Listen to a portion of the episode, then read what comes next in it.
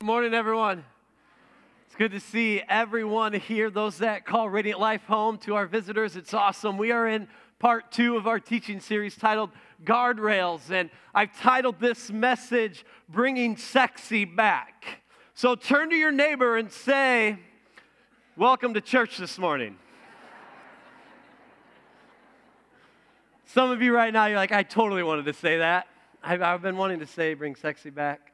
But, uh, Hey, this morning uh, we're going to talk about intimacy and relationships and sex this morning. Last week we talked about just a foundation of why we need guardrails. What are guardrails? Why do we need them in our lives? And um, I'm, I'm excited. This is a four part series, so this will be halfway through. And then we got Father's Day next week, and then we'll wrap up this series on the 24th. I believe that's the correct date. And then we'll start in June, or I'm sorry, in July, our summer uh, mixtape. And I wrote the messages this past week for my parts of the series, and I was getting goosebumps as I was writing them. I'm like, these are awesome. I am going to Bible geek out for my portions of those teachings on you, okay? Like, your brain is going to hurt a little bit, okay? They're in some of my, I'm so excited to deliver them.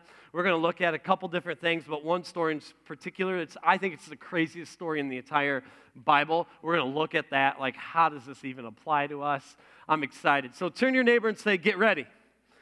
Turn your other neighbor and say, giddy up. We like that word, right? Hey, let's quickly review from last week since we were in part two of guardrails. Here's what a guardrail is it's a system designed to keep vehicles from straying into dangerous or off limits areas, dangerous or off limit areas. And we said basically they're designed for two uh, reasons. Two reasons why we have guardrails. They're there to direct and what, friends? Protect, direct you and protect you. Think about this. We are so thankful that on that very tight curve in the mountains, and there's that cliff right there, that that guardrail is there to direct my vehicle to make sure I don't go outside that lane and to protect me from falling off that cliff. Guardrails are there to direct and protect. And the placement of guardrails is always in the safety zone a few feet or inches into the safety zone, that's where guardrails are placed. Because if not, if they're already placed in the danger zone, it's too late. That's why it's called the danger zone. And none of us on the street sit there and go, I wish the county would have given me those six extra inches on the road. We don't. We're just thankful. So they're placed in the safety zone. And we said guardrails are really designed to minimize damage. We may experience some damage when we hit that guardrail, but it's a lot better to do minimized damage than the damage that would really happen if that guardrail wasn't there and we went off the cliff. Now, some of us, we sit back and say, hey, in my life, I really wish I had guardrails. Because I believe we would have fewer regrets in our lives if we actually put guardrails into place. We may have fewer regrets when it comes to relationships. We may have fewer regrets when it comes to our finances and our money. We may have fewer uh, regrets morally and maybe in our businesses or in the classroom. That if we just had some guardrails in our lives to keep us on the road and the path that we're to travel and be on. And one of the major points of a guardrail is to make you and I feel uneasy when? Early. So when we're on the straight and narrow and we're on the path that God has for us and we feel like, oh man, I'm veering off a little bit, and we feel this, it's the Holy Spirit inside us saying, hey, don't do that. Don't take that extra step. And we realize, yes, thank you that I'm feeling a little uneasy. Because if we feel uneasy late, it's too late. The idea is to make you feel uneasy early. And the difficult thing is if you're going to put personal guardrails in your own life, the difficult thing is, culture will not celebrate you. They won't.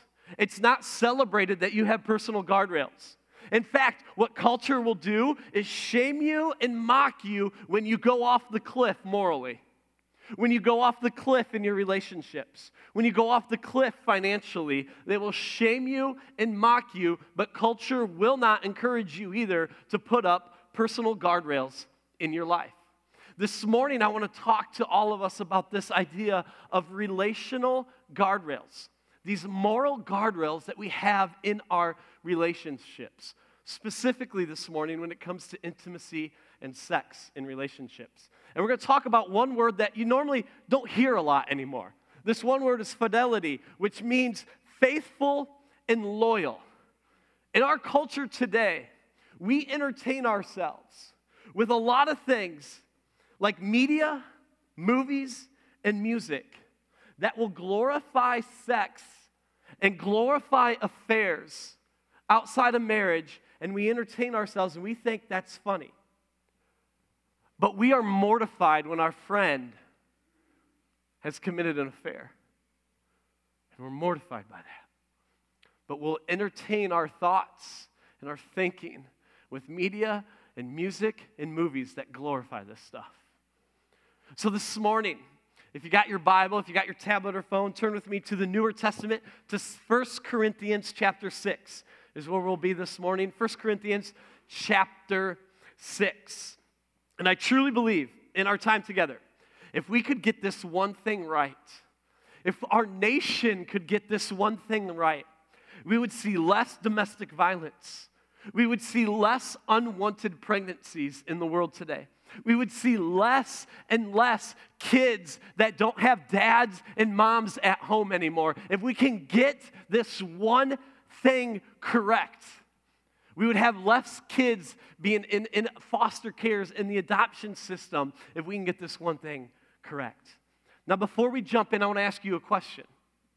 If you were God and you were going to inspire someone to write about sex, what would you have them say? Would you say, hey, go for it?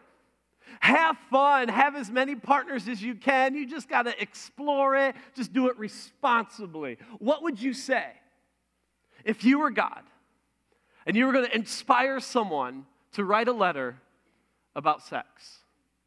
In fact, this is where we get in 1 Corinthians. God has inspired a guy by the name of Paul to write to the church in Corinth. Paul's been there, he started the church there, his time there. In fact, we think he wrote four different letters to this church. And we have First Corinthians and Second Corinthians. And it, they're not in that order. Second Corinthians is probably the third or fourth letter that he wrote to the church. But God has inspired this guy 2,000 years ago to write to the church there, to the first time, first generation Jesus followers in Corinth, on what to do with intimacy and sex.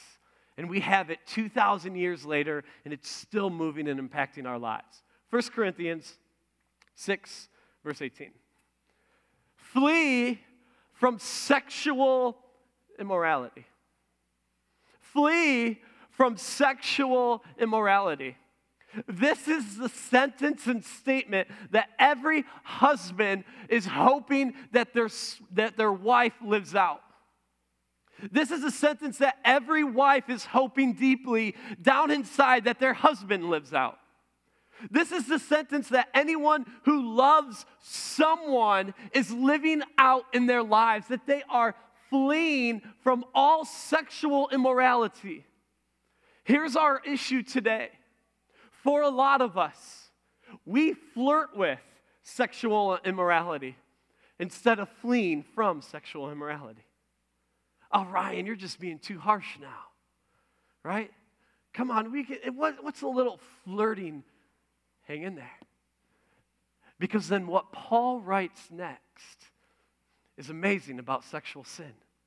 But I want to say real quick there's an idea out there in culture today that, uh, that the church is against sex, that uh, Christians, those who follow Jesus, are against sex. It can't be further from the truth, right? Our Heavenly Father created sex to be in the, in the covenant relationship and in marriage. It's a beautiful thing. We're not against it, it comes with high guidelines to it. And here's an amazing thing. I wondered if Jesus or God was up there with Jesus and he's hanging out with some angels and he's like, "Hey, I've created Adam and Eve now. I'm going to give these two people an idea of what to do." And he's like, God's just laughing. He's like, "Dude, this is going to blow minds away." And the angels are like, What are you going to do? What are you going to do? And God's like, You wouldn't understand, anyways, right? This is only for humans, right? It's created by our Heavenly Father. It is to be awesome, and you are created to be an intimate being inside the confines of marriage, the covenant relationship of marriage. And then Paul goes on, and this is what he says. Not only I want you to flee from all sexual immorality, but then he says this all other sins. So Paul says, hey, there's something different about this sexual sin because then there's all other sins. Well, Ryan, I thought a sin is a sin. Yes, a sin is a sin, but Paul's going to say there is something uniquely damaging about this sin that all other sins don't do. And he says this all other sins a person commits are outside the body. But whoever sins, what, friends? Whoever sins sexually sins against their own body. It's different, it's unique, it's completely in its own category. What sexual sin will do to you, it will turn you into a liar and a secret keeper. It's radically different than all other sins. It will turn you into a liar and a secret keeper. And you know what we're good at? We'll admit other sins. We'll admit, you know what? I've, I just had financial disaster and I could not control my spending, but I had to file for bankruptcy and I sinned. I knew I wasn't putting God first and I had to file for bankruptcy. And we'll admit that sin. We'll admit sins in our lives of, you know what, I, am just really negative. I gossip a lot. Um, can you keep me accountable? I need to stop that in my life. I just need to squish that sin. But when it comes to sexual sins, don't you dare look at my websites. Don't you dare tell me that flirting with my coworker that I'm leading to something. I don't dare tell my spouse what I'm doing at the workplace. I don't dare tell mom and dad what my boyfriend and I or my girlfriend and I are doing. Because sexual sin is in a category in and of its own self. And Paul's saying it is uniquely damaging because it will damage your own body. And it's like taking something that God has blessed. It says, you know, sex is good within marriage. And what's hurting your body is that you're taking something I've given you for the marriage covenant and you're sitting there and divvying it up between everyone.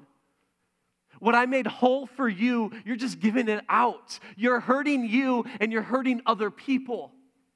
That is to be with you inside of marriage. And then he says it's against your own body. You betray yourself when you divvy that up. You hurt other people when what I've given you is divvied up. It's a sin against your own body. And I want you to know that God isn't just a party pooper, a sex pooper up in heaven. That sounded weird. He's for sex. He designed sex. He created it within marriage. It comes with distinct guidelines, but he's saying it will hurt you. It will hurt you. And God loves you enough to share this with us 2,000 years ago to inspire Paul to write about sexual sin in our lives. And then Paul continues and he says this Do you not know? Do you not know? Because if you knew, you probably would avoid a lot of this sexual temptation in your life. Do you not know that your bodies are temples of the Holy Spirit? Who is in you, whom you have received from God. Do you not know? And what is so absolutely fascinating about this is Paul, in one verse, is saying, hey, flee from this stuff. It's not healthy in your life. You got to flee from it, and it is uniquely damaging like no other sin. And then the next verse later, what does he do? He talks about our identity. He goes from the consequences of this sin to reminding who you are. And you are a vessel of the presence of God. And that sin affects your body. Your body. Um, I, I have Pastor Josh's wallet. This is a great thing, by the way, to have someone else's wallet. And it's, it's got some money, so I'm to I'm to take out the money. I won't pocket the money.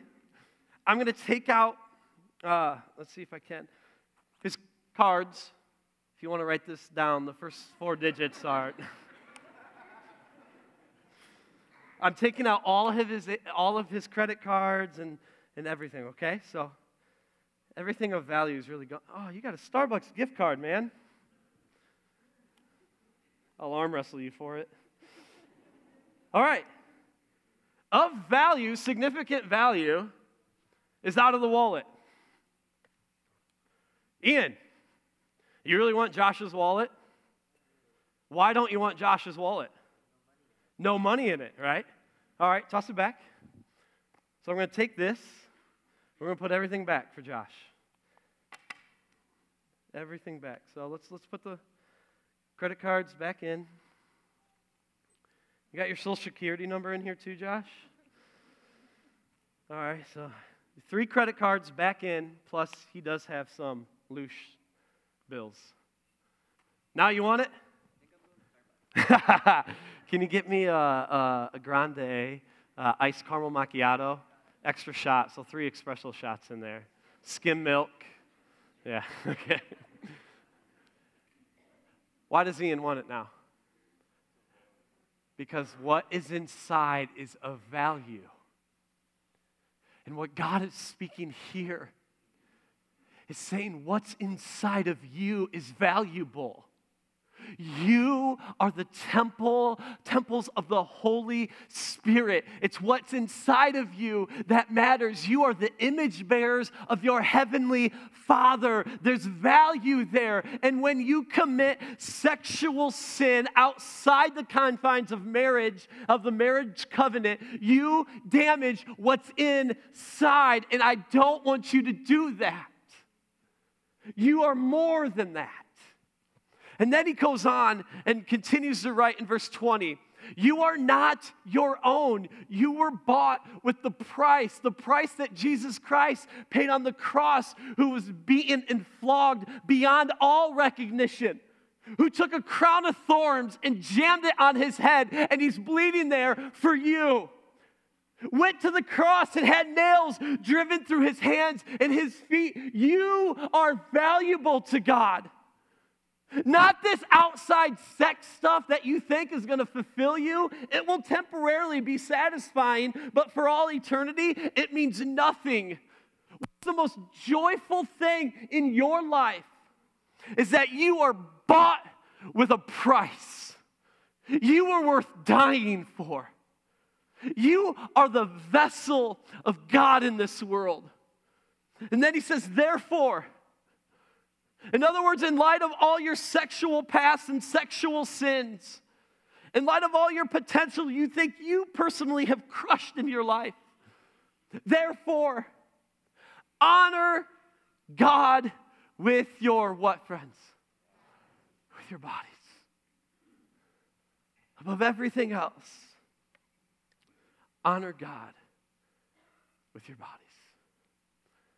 I often have sometimes uh, couples come into my office and they just want to share struggles. And it's great to hear. It's great to realize, hey, we're all on the same page. Not every marriage is perfect. So, you know what? I just don't get it because I feel like I'm doing everything God wants me to do. I'm drawing closer to Him, and I feel like, but our intimacy is getting further apart, or we're just not, we're not there like we used to be. And I draw the triangle with God at the head and then spouse, spouse here. And I said, hey, this is what happens in life. We got two spouses and God's here. And as you draw closer to God, what is happening to the two spouses? You're drawing closer to each other. What so often happens is you'll see one spouse just spiritually on a high, drawing closer to God, and this spouse is okay being here and your intimacy gap is big. Because when you're spiritually grooving, you'll be physically grooving. Go tweet that, all right? I'm telling you, when you're spiritually grooving, when the two of you are drawing closer to God, your physical intimacy will be set on fire. And if not, disprove me. I've never seen it. But when two couples are like, you know what, Ryan, thank you, because we are both doing God's word together every day, whether we're doing it together or separate. But man, our intimacy life, our sex life is off the rails, and I just want to jump up and give them a high five, right? You're doing it right, because sex is a beautiful thing inside the confines of the marriage covenant. But here's what I know for us Paul's words of flee from all sexual immorality, fleeing requires guardrails. There are things in our lives that you and I have to put in place in order if we're really going to live out what Paul says. Flee from all this damaging sin. This is a unique sin that you don't want to mess with. It's going to hurt you, it's going to hurt others. You got to flee from this. Fleeing requires guardrails. What's really cool is I have a, I have a good friend who just wrote a book on pornography.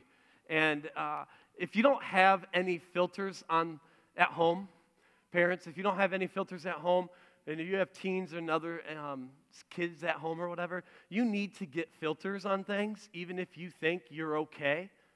Uh, CovenantEyes.com is probably the leading uh, people in that. CovenantEyes.com. My friend just wrote a book on pornography and they are covenanteyes.com is launching a beta testing for men in small group. We've been asked as radiant life to join in on this beta testing group at radiant life on pornography issues in the church. So i'm excited to we're going to launch that soon this summer and we're going to be part of the beta testing for covenanteyes.com it's so key and you'll hear more about that later. But you have to put in guardrails in your life if you truly are going to flee from this sexual sin. I'm going to invite Johnny and his wife Christy to come up. And uh, Johnny's been, Johnny filled in this morning for our worship leader, JB, who's, who is gone this morning. And uh, you guys did a phenomenal job leading the team, and they're going to grab some chairs. And they're going to share their testimony and some of the things that went on in their own. Oh, good job. They're going to share some of their testimony with us this morning and uh, what went on in their marriage. And uh, it, I'm not going to say anymore. I don't want to steal thunder. But uh, thank you, Bovies, for coming and filling in. And we've seen your face here and there, uh, helping JB in the worship here and there. Um, let, let, let's talk about your marriage. Let's talk about the very beginning of you guys getting married to what you say you don't like calling it, but you truly experience the seven year itch inside your marriage. That's exactly right. So we've now been married 21 years, but let's rewind 21 years back to the very beginning. I'm a super outgoing, kind of high energy person. You probably couldn't tell that. That's okay. We got married, everything was great. Christy immediately got sick. She had mono. So she went from a normal energy type person to a zero energy type person. And I thought, that's not what, that's not what I signed up for. This was this I didn't take this part of the vow, right? Even though it said in sickness and in health, better for worse, right? So that was our beginning. That set the tone for really the first seven years of our marriage. Um, I was I was raised in the church, so it wasn't like I was a total heathen, but I was a slug as far as a spiritual leader of our home went. I didn't take any, um, I didn't make any effort to lead our home. So consequently, and she'll talk about this a little bit later, consequently, she filled in that void, which is a real natural thing. And I think we see that in a lot of marriages where the husband is content not leading because the wife is perfectly capable, right? Most wives are capable of leading. Let's not, let's not kid ourselves. But it's really biblically, it's the man's job to lead the home. And I didn't do that. She picked up the slack. Um, we, you know, it, it snowballed. It, that lack of energy. How many of you get home, you lay down for bed at night, and you're, you're tired? There's no, let's say, no energy for intimacy, right? When you have a sick spouse, and I don't know, if, I, I'm going to share from the man's perspective because that's a perspective that I understand. I don't, I don't claim to. We know you're a man, not a woman. Thank you. I don't claim to know a lot about how women think. But I know that the sex drive for me as a man is probably different than it is for her as a woman. I just think that's probably how it is. I don't know if I have empirical evidence for that or not. So, we're the same way. Lay down at night, no energy for intimacy. So I, I don't know, that, that contributed to the seven year itch that we talked about earlier. I got bored. And so, because I wasn't rooted and grounded and I had no guardrails, um, like it says back here behind us, I had no guardrails in place. I eked down a road and I kind of fell off of a cliff morally. That's what happened. Yeah. You anything you want to share to that? All right, so you went off the cliff morally, and it started with Yahoo Messenger. Yep. Anyone even remember Yahoo Messenger? I think dinosaurs roamed the earth at that time, but Yahoo Messenger is where the really that was your first step off the cliff. Yeah, yeah. So I ran into, um, I actually met a lady at an Applebee's restaurant and didn't know her. We just kind of struck up a conversation and then we became Yahoo Messenger buddies, I guess is the term, right? You say Yahoo. Yahoo? Yahoo. How do you say it? Yahoo. Yahoo!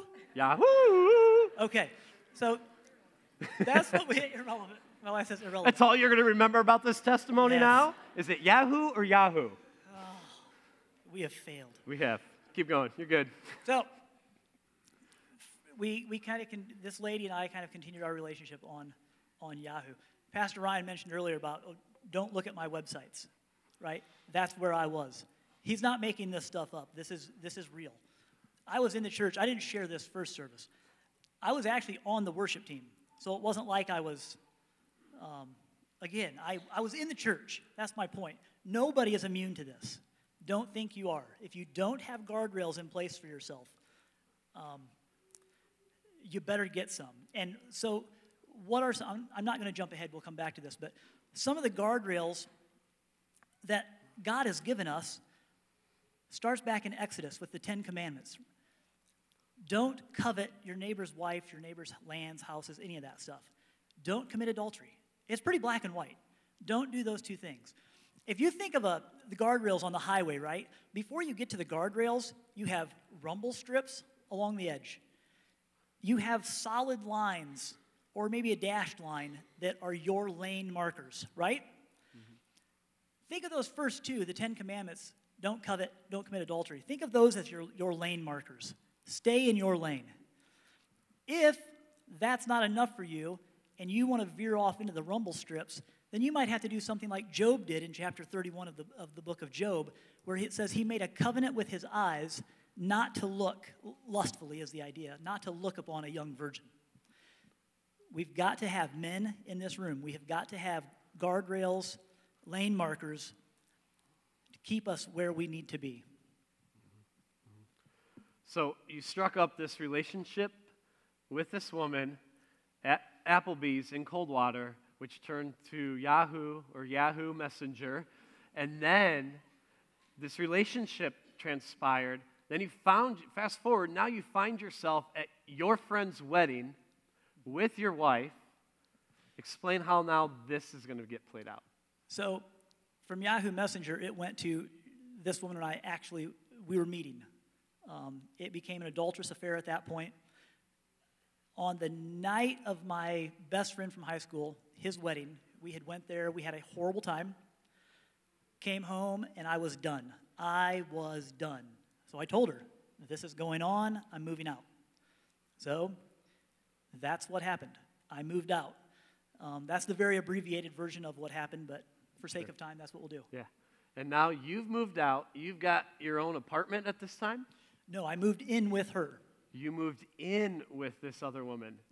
And um, as this relationship continued on with this other woman, you all of a sudden get a little sick.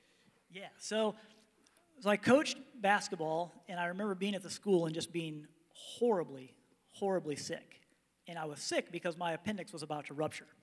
So we talked earlier about lane markers and rumble strips and guardrails. For me, the lane markers and the rumble strips didn't work. So God, in His mercy, really, it was His mercy, He allowed me to bounce my life off of that guardrail.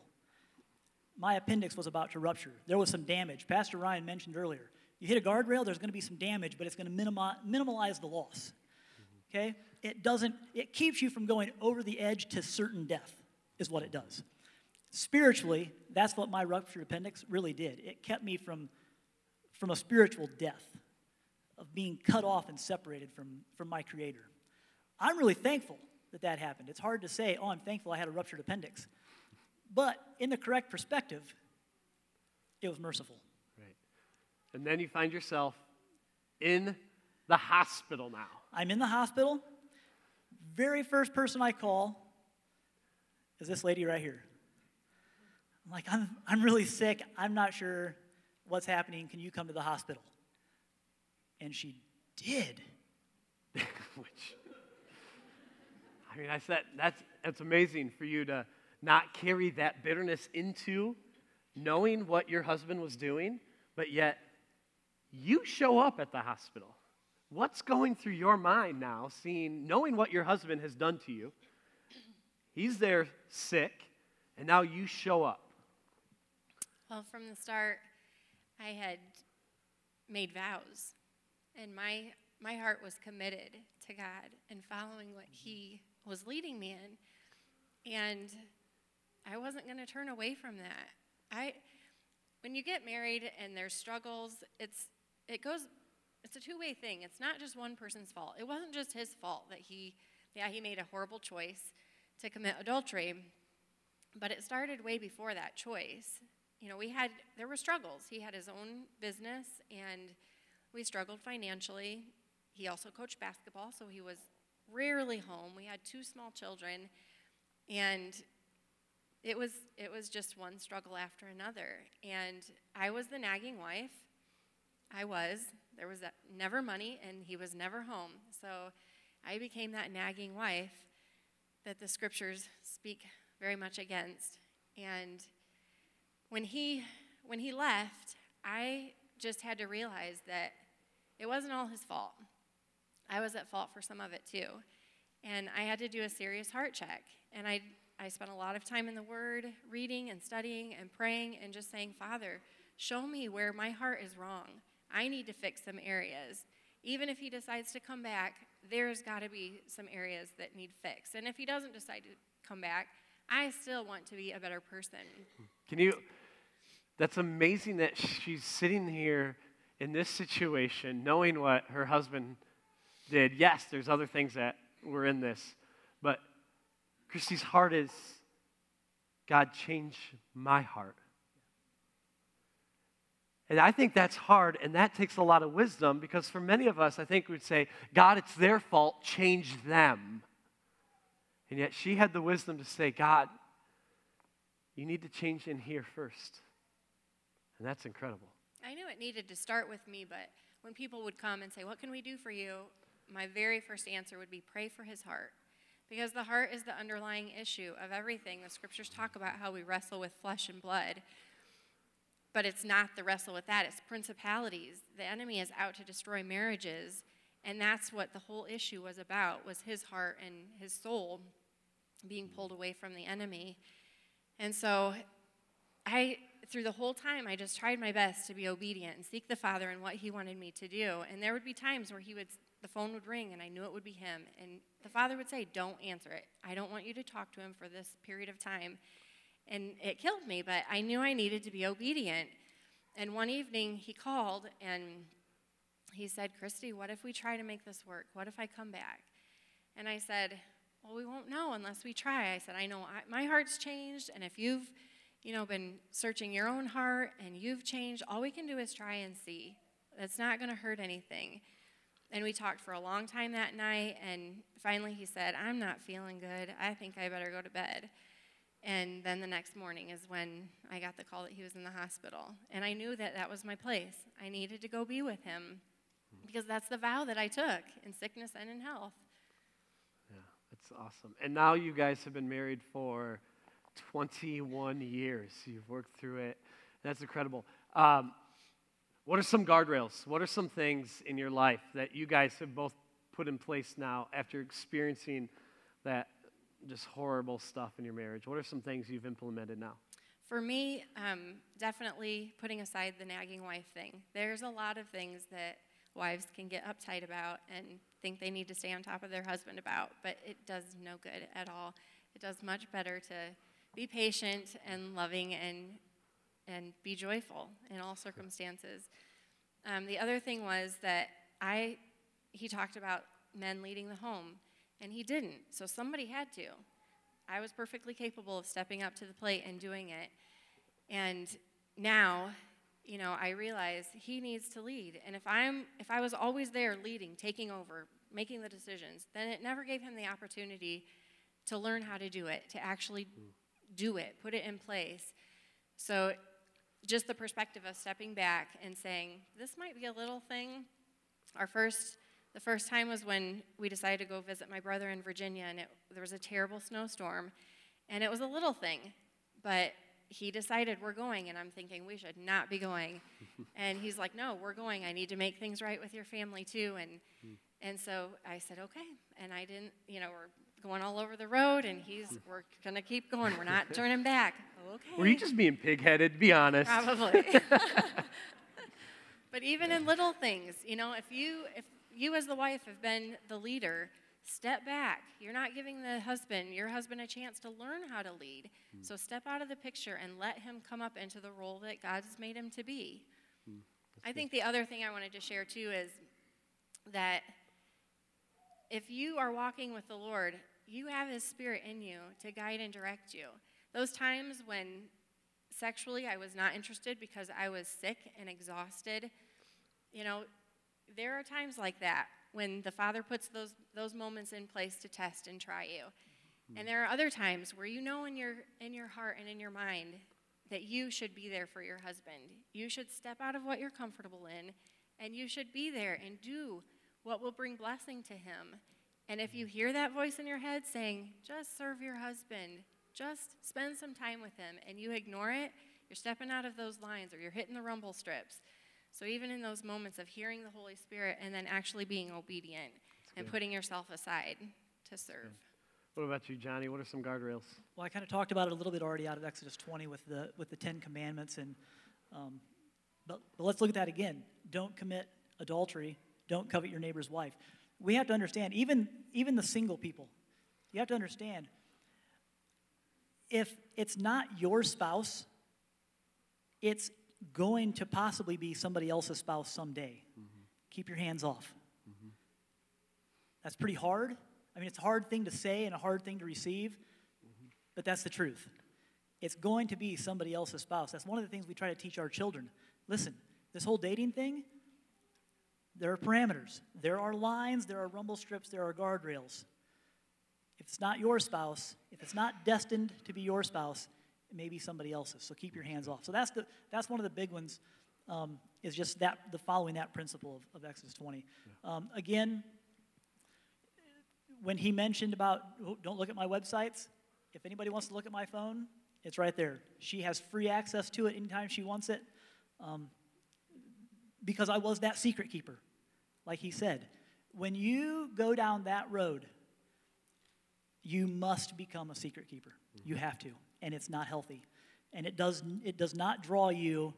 You talk about the triangle, drawing, your, drawing to God, it does not draw you to God. It's a slow process that takes you further and further away from the mark, from where you should be. And I've had friends got really serious about this. I've had buddies that got rid of their smartphones and went to what we call dumb phones, those old flip phones. You remember those? Some of us may still have dumb phones. But uh, they got serious. They're like, I cannot handle this. It's time for me to get rid of this. Maybe for some of us, that's what you need to do next. Yeah, and actually, that's, that's the next thing I was going to talk about was in Matthew 5, Jesus says, You've heard it said, don't commit adultery. But I tell you that everyone who gazes at a woman lustily, lust after her, has committed adultery in, her heart, in his heart already with her. If you, the next thing he says is really interesting. If your right eye offends you, pluck it out. It's better that you enter into eternal life maimed, blind, than to encounter certain death. Now, we don't pluck our eye out physically, but we can remove things from our life. Yeah, we would have a lot of uh, cyclops men in churches walking around. Ah, I took the Bible literally, man, my eyes. Yeah. so, so don't take it literally necessarily, but do we need to get rid of the smartphone? I don't spend much time in front of the computer anymore, um, just sitting there mindlessly. If I have something to do, I do it, and it's done. Yeah, no, it's good. Hey, this has taken a lot of courage for the Bovies to come up and share this. Can we give them a hand and thank them for their testimony?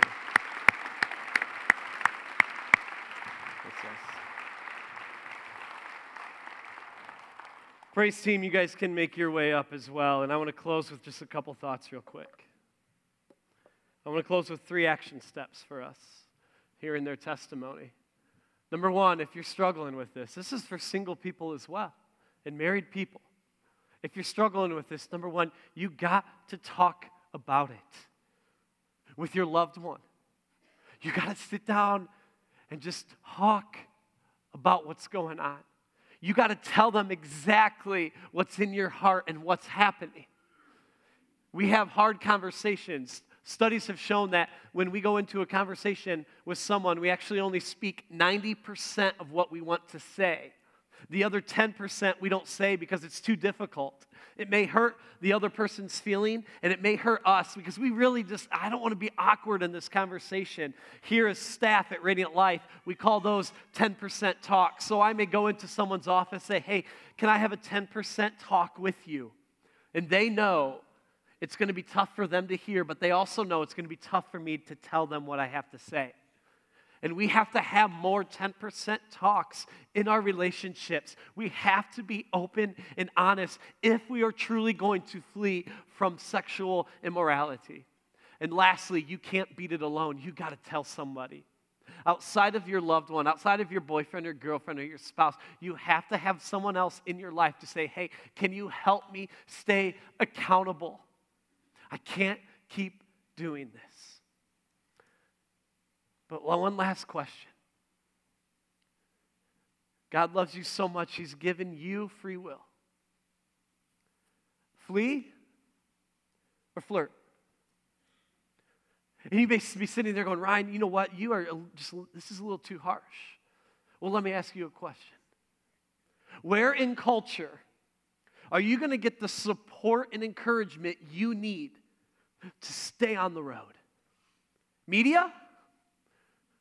television, movies, music? Where are you going to get that support that you need so badly in your relationships? Perhaps the only place is the church. So, my question to you flee or flirt? It's up to you. And do you really think five years from now, you're going to look back and say, man, I regret putting relational guardrails in my life? I guarantee you won't regret. Flee or flirt. The ball's in your court. Let me pray for us this morning. Heavenly Father, this idea of intimacy and sexual immorality, it is such a tough topic. For a lot of us, we were brought back to places of hurt, places of pain. God, I just pray that your spirit would sweep over with grace and love in this moment. Father, I pray for so, those that are literally on the edge of a moral relationship failure. They are flirting with disaster, God. I pray that your Holy Spirit would sweep in and cause an uneasiness to say, I can't do this. I pray you would give us strength to put guardrails up and make extreme measures in, my, in our lives because we know sexual sin is uniquely damaging. Father, we so desire for that one day when you decide that our time here on earth is done. And when we meet you face to face, we hear those words well done, good and faithful servant. You lived like my son Jesus to the world. That's our passion. So help us fight sexual immorality where it's creeping its ugly head in. And we rest in your power. And we ask this in the matchless name of Jesus. Amen.